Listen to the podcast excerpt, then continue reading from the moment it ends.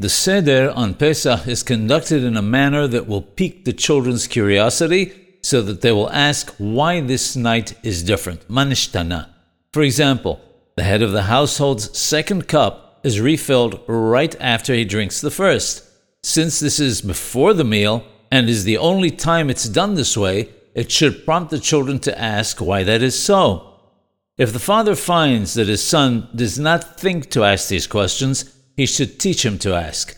He should make him aware of the kinds of changes and encourage him to ask about them when he sees them.